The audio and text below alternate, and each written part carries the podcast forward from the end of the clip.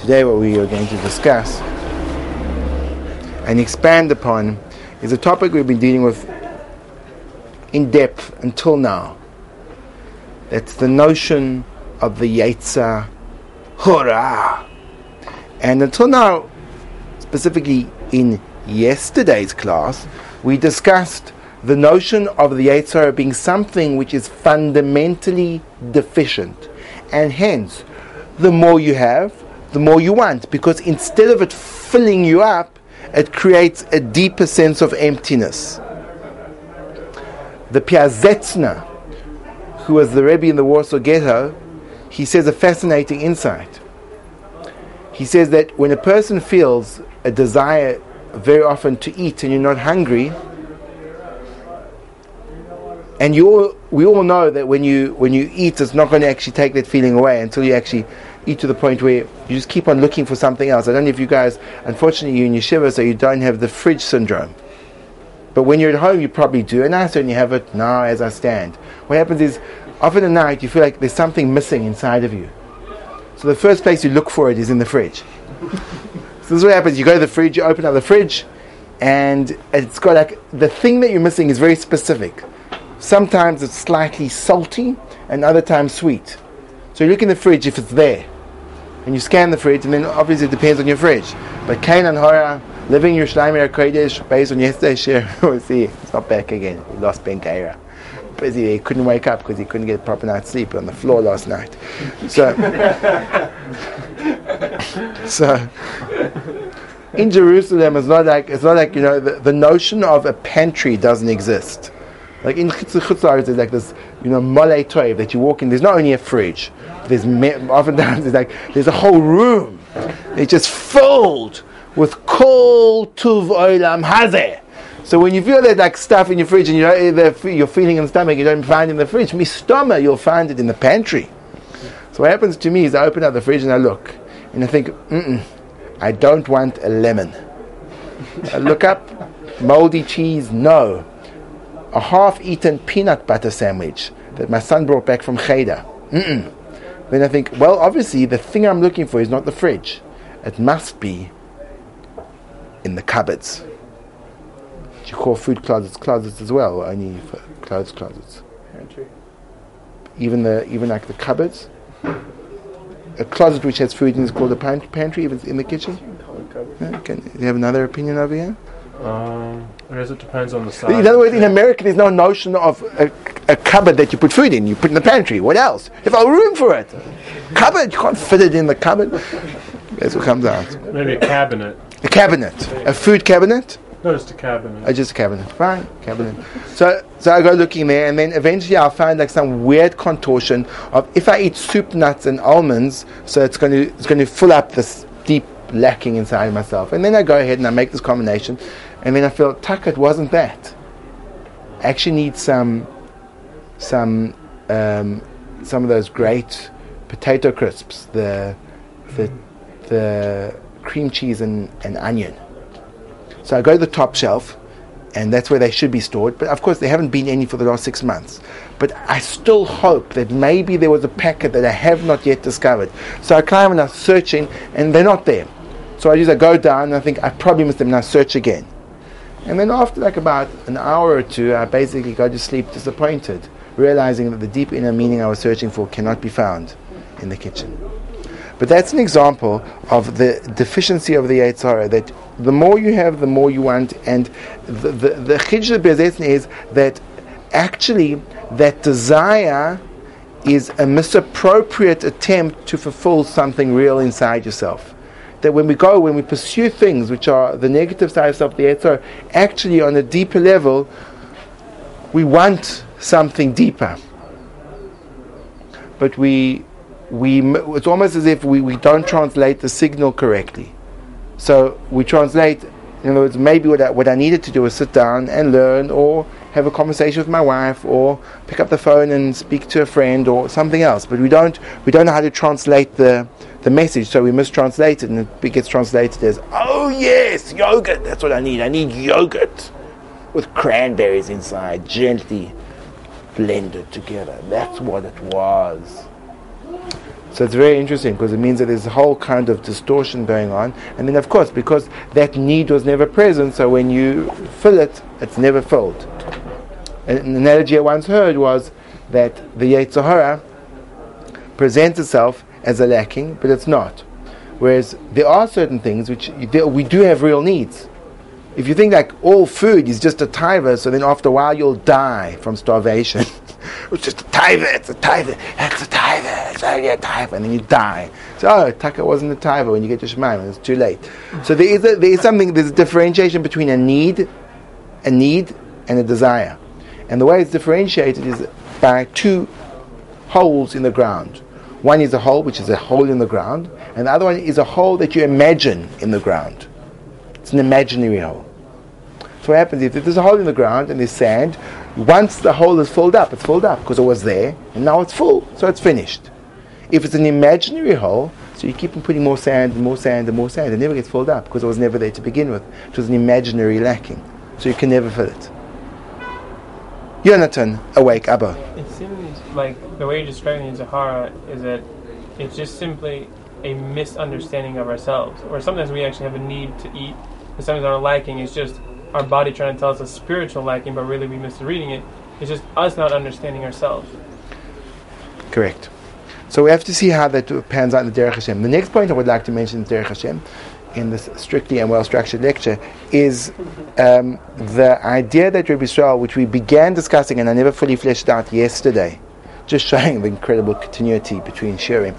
And that is, yesterday we said that Rabbi Israel Salanter asked the question, the question is, what is the Yetzer Hara? To use the generic phrase Yetzer is not at all helpful and certainly doesn't assist me in diagnosis of a particular problem. So Yisrael says, well, there are certain opinions that says that the Yetzer is a desire for physicality, the material lust that we lust after the geschmack of things in life, the creature comforts. And that's, I think, when I went to the elaborate, elaborate description of the person on the beach in the, ooh, you can still hear that sound of the palm trees gently rustling in the wind. But that was the description of the desire for physicality to its nth, its nth degree. But there's a whole other component of the Yetzer Hara, which is another school of thought, that they say the Yetzer Hara is an, an anti-spiritual force. It's a force of impurity that enters into a person. So Israel kind of says, well, which one is it? And the Yetzer Tov, in other words, the Yetzer Tov would be the opposite of the, uh, those two. In other words, if the Yetzer Hara is the momentary pleasure, the here and now, not thinking about the future, just tingling my, my, my senses, so then the opposite of that would be the, the seichel, the balance, the seeing the long, you know, the far-sightedness, don't go for momentary pleasure, rather delayed gratification pays off in the long time, and the yetzer is instant gratification. So that would be the, the, the, the, struggle would be between delayed gratification and instant gratification. That would be the essential battle between the yetzer tov and the yetzer hara. The other version is that the yetzer is all which is holy and kadosh, and the yetzer is all that which is profane and tame. So which one is the Yetzer So Rabbi Israel's conclusion is it's both. There's a component of the Yetzer which pulls us towards lowly physical desires. There's a component of the Yetzer which tells us, wait, don't shoot yourself in the foot in the long run for the immediate pleasure in the short run. And then there's a component of the Yetzer which pulls you towards where there's no physical desire at all. It's a, it's a spiritual force which makes a person really anti anything which will help him in his connecting to God. And the opposite is the Yetzer which pushes a person, drives a person towards connecting with the Rebbein Shalom. Those are the two components of Yetzer And the reason why I'm saying this is because I, f- I feel, reading the text of the Derech Hashem, that he hints to these two issues in his um, final paragraph. As he says, if you, if you know, we're on, we're on Perik, we're on Perik Beis in the Derech Hashem, Perik Sheni, the second chapter, and the Derech Hashem says, Ach, Habri'a ha'ikoris, be'emes hi hamin ha'enoishi. The essential player in the center stage of the created world is the human race. וכל שאר הנברואים בין השפלים בין הגבוהים ממנו and all other creations, whether they be higher than him, referring to the spiritual realm, the angels, the angelic nation, whether they be below him, referring to the animals and everything in the lower kingdom, plant life, inanimate. Einam elo ba'avuroi. Everything is there for him to create a stage for him to operate within, an arena, a forum. La'ashlomas inyanav, in order that he can complete what he needs to do. According to all the different aspects which are appropriate for them. As I will expand upon later on. Now look what he says in this last, these last three and a bit lines, I believe, give way to understanding. V'hinei ha'askola intellectual understanding. Think. Yeah. Enlightenment. V'chol ha'midos tovos and all good character traits. Heim inyonei shleimus that's called completion perfection. What we call toiv the yetzer toiv shenimsu lishtanem be'em adam v'inei ha'choimer the material umidas harois and the negative midas that's the deficiency we mentioned. sha'adam musam benaim a person is placed between them liknois le'ashleimus and he's enjoined to acquire shlemus. so he describes the shlemus of Toiv as two components which I think fits very well with Rabbi Israel's conclusion. On the one hand is our scholar, and on the other hand is midas. The midas I believe, are the component of the person which is above just rational cost benefit analysis. It's this, this like this, this connection to something above and beyond. It can't be rationalized, it's not intellectualized. It's midas. It's one part of our, of our inner being. The other part is the seichel. Weighing up, is this going to be beneficial? Is this going to be destructive? Let me think about that, Jacob Petita. Do not doze off in the course of our share. And I mean that, of course, as the anonymous. J. Key Bebo. Right? It would probably help if you straightened your head, did a bit of a shoulder rotation to get the blood flow back to your head, and in that way, oh, So cruel. so cruel, so cruel. That's that's an illustration of the bad midas, cruelty. I get no physical benefit from s- making you suffer through more of this year and not letting you s- deeply drift into slumber. It's pure cruelty, bad midah. Bad midah. You follow one of my bad midas, one of my many bad midas, Banai. So many of them. That's just an example, a tip of the iceberg of the deep, dark inner recesses of my lowly soul. You with me? You really think that way, don't you? don't lose concentration. So that's the one side, and the other side is the, the midas tovus, and, the, and another side is the desire, the chomer, the material. I want, I want it, and I want it now. It feels good, the feel good, and then there's the midas rois, the bad parts of a person which don't really have a physical design necessarily attached to them. A person can can do all kinds of things which actually physically are displeasurable, but there's a pull. For example, the, one of the classic examples is speaking lashon hara doesn't provide you with any physical pleasure It provides you with a much, much deep, more deeply destructive when you like really like run someone into the ground. There's a different kind of geschmack. It's not, it's not a physical pleasure. It doesn't doesn't give you the same feeling as if you just eat a massive ice cream. It's a different kind of enjoyment when you like satisfaction.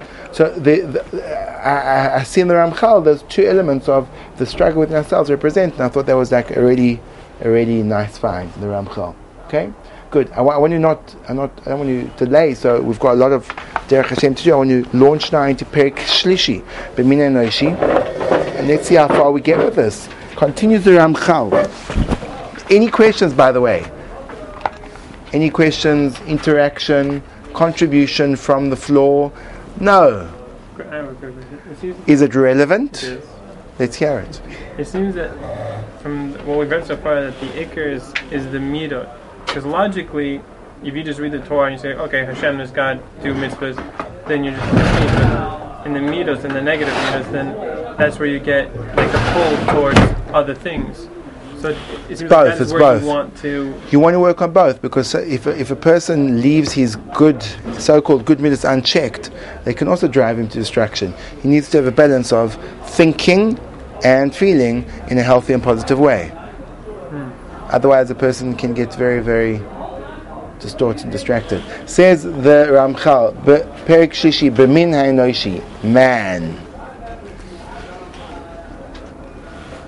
Perik Shishi, paragraph Aleph. Kvar we have already mentioned, says the Holy Ramchal.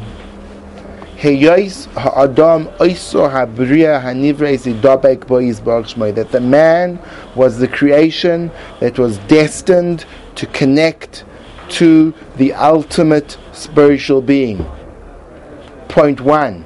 Vihi, and that creation, man, muteles bein hashleimus v'achesroinos, is suspended between perfection, completion, goodness, and on the other side, chesroinos, deficiency, lacking evil. And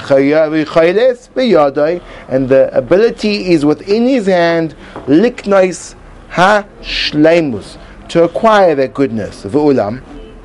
So- Shlemus is completion, like perfection. Yeah, hello, hello, yes, hello. Hello, Jake. You waking up now like No, but it like five shirim too late. Now you ask the question? we can't achieve that. It's in, it's, it's in our power to achieve that perfection. We just learned earlier we can't achieve perfection. Only God can achieve perfection. Right, in, in, its, in its ultimate and absolute sense. But we can approximate it to the degree that we can with our limited kalim abilities. Then we say that a person in their life will see who they could have been. Like everyone can ultimately achieve a, a lot, vastly more than they do in, re- in reality. Not you, Really. Jacob. You will achieve your total potential. That, that's called din. Din is when you're held responsible for what you could have achieved and you didn't achieve it. But the hope that we have is that we, what we're striving to do is that, that the, the, the big video in the sky that they play us, the real version and the anticipated version, are pretty closely related. But who's like, you could achieve multiple things. Like, someone could become a great Chacham, or they become a great businessman who's able to provide lots of tzedakah for the Not true. Who's to say Not true. better? Not true. A person can only achieve, a person in this world only has one purpose that you have to discover. There are not multiple purposes that you're brought here to do. You, person says, Bishvili nivra olam, the world is created for me. Translation, my role that I play in the world is a unique one. Meaning it can't be this or that or this, it is this. But I have to discover it. So what pointers do I use to discover it? The language used needs to be changed from achieving your potential to achieving your purpose. Because you think you revealing, revealing. It's not even achieving. It's revealing your own internal pre-programmed greatness. That's all we have to do. We have to find out who we are and what we have to do. It's there already. We just have to take off those barriers which obstruct the light from shining forth. The itself is. Brilliant. I know. Thank you, Jacob. I appreciate. Possible to perfect one bad middle is just like. Why are you such a pessimist today? I'm not pessimist, I'm realist. You can't. All pessimists claim to be realists. optimist and illusionist. um, it, you can't. You can never. You can't just. Talking all your bad midas, and then. But once you've done that, so then you can even start to think about what you're actually going to do in the world. So really, like you just No, no, no, no, no, no, no, no, no, no, no, no, no, no. Because that's the only like that's the first step. No, no, no, no, no. What I never meant to say was that person, first of all, has to rid himself of all, of all these evil midas, and then all of a sudden he can like then start working himself. Definitely not. Definitely not. The standard approach in Mussar is you, you don't work on what you're bad at, you work on what you're good at. And when you see what you're bad at, you, you look for ways to remove that because that's looked upon as an obstruction to you realizing your goodness. For example, let's say a person has a natural talent in chesed. Good. But he's also extremely lazy, bad. Now, there's two ways he could work on himself. He could focus on overcoming his laziness, but then he almost goes back to, to, to zero. because he hasn't done anything. He's just he just hasn't done anything bad. He hasn't done anything good. Or alternatively, he could look to express his chesed. But what will happen is when he tries to express his chesed, his laziness will act as a barrier for his chesed being expressed. For example, he needs to bring his friend breakfast, but he's lying in bed. So now there's a conflict. If he follows his laziness, his chesed will be suppressed. If he follows his chesed, his laziness will be overcome. So says the Alter of Kelm that if a person has a good midah, which is already a talent, and therefore it's easier to access, he can use that good midah to literally get rid of every single one of his bad midas. Because in the course of time, he'll be able to overcome his atzlus because his chesed is already there and he wants to do chesed. And therefore, he doesn't want to be trapped by his atzlus because his chesed is a real part of him. So what he'll do is he'll get out of bed in order to do chesed. Other times, it will be taiva that will stop him from doing chesed. He wants to help someone else, but right now he'd like to have the last schnitzel on his plate. So he'll overcome, he'll overcome the taiva with his chesed. And in the course of time, every bad midah that gets in his way will be overridden by his good midah. So by working on shomer, guarding his good midah, he'll perfect every single negative trait. And that's what the that's what the Alter of Kelm says, is the tachlis, he calls it, you, you, you mahapech, the midas ha din to midas arachamim. That you take the bad things and they actually, not only do they act as obstructions that you move out the way, but ironically, they are becoming the facilitators to your chesed. Because would it be that there would be no obstruction in the forms of laziness or taiva, desire, in the way of your chesed, so then your chesed would be pre-programmed robotic. In fact, the fact that you've got atzlus which resists you from doing it, when you overcome it, that chesed is now real. The fact that you have desire blocking you, when you overcome it, the chesed is now real. So that means the midas, the rois, the bad midas, are actually transformed into good stuff. But the whole focus is realizing your potential by overcoming the obstacles in your way, and then those obstacles become the facilitators of the concretization of the essential greatness of self, which you're not short of, Petito. There's a, there's a good metaphor by Rav Ellen from uh, um, Yaakov who said that it's like a hot air balloon. It's attached to the ground with ropes. When you add hot air to it, it goes up and actually starts pulling the ropes out of the ground. So it's something that you're good at, you can lift up and all. Why do you think that mashal was better than my mashal? I think it was a worse mashal. There was I think yours was a terrible mashal. It wasn't emotional. Fine. Because in that mu- in that muscle the ropes don't help, but in your muscle the ropes like Ah, not only was it not a good mashal, it was a bad mashal. Thank you. But, but I you appreciate. are supposed to, like you said. Yes, yes. No, but I appreciate your contribution. I shouldn't scoff at it. It's amazing that you contribute. I think that's why. No, I got contributed. No, no. Make you feel bad? Why am I coming with this? Make you feel That's why you're coming to Muslim, so you can feel bad. What do you mean? What do you think the point of the share is? be a video with the Muslim class without that shit. Your uh, feeling bad will help you to feel more confident. Of course, of course. Next time when you say something, you'll think twice. In other words, your bad small slip in intellectual inadequacy will in fact facilitate greater, greater intellectual and articulation of the proper ideas. Thank you. One- Oh, it's really my pleasure. Continues the Ramchal. So the first thing is you have to connect, that this man is created to connect to Hashem. Second thing is man was suspended between the, the ability to lose his perfection, to lose his completion to the degree that's possible for him, or to, to acquire it. And he could go either way. But he has to choose. Because he would be forced to choose only good. Lo haya Nikra be'emes Baal Shlemusa, he wouldn't then be called the master of his own perfection. And Hashem's intention of providing the ultimate good to the created being would not be realized. Al Kain, therefore. It's imperative that it's left over to his choice. That he, there's an absolute balance between his natural inclination, it could go equally either way, and it's not inclined in any way. He will have the power to choose knowingly and with his own volition, whichever one he chooses. And not only can he choose, but he can acquire the one that he chooses. That's why man was created with a good, a good inclination, a bad inclination, and the power of choice to put himself either on the side of the Yetzer Tov or Chas v'Shalom Feket on the other side. We're talking about our generation. Oh, slowly. Thank you. Over here, the Ramchal describes the absolute freedom of choice. Absolute freedom of choice means that the choice that you're experiencing is perfectly weighted. Now, in our experience of life, that kind of choice is a rarity, let's suggest. Because most choices are inclined one way or another.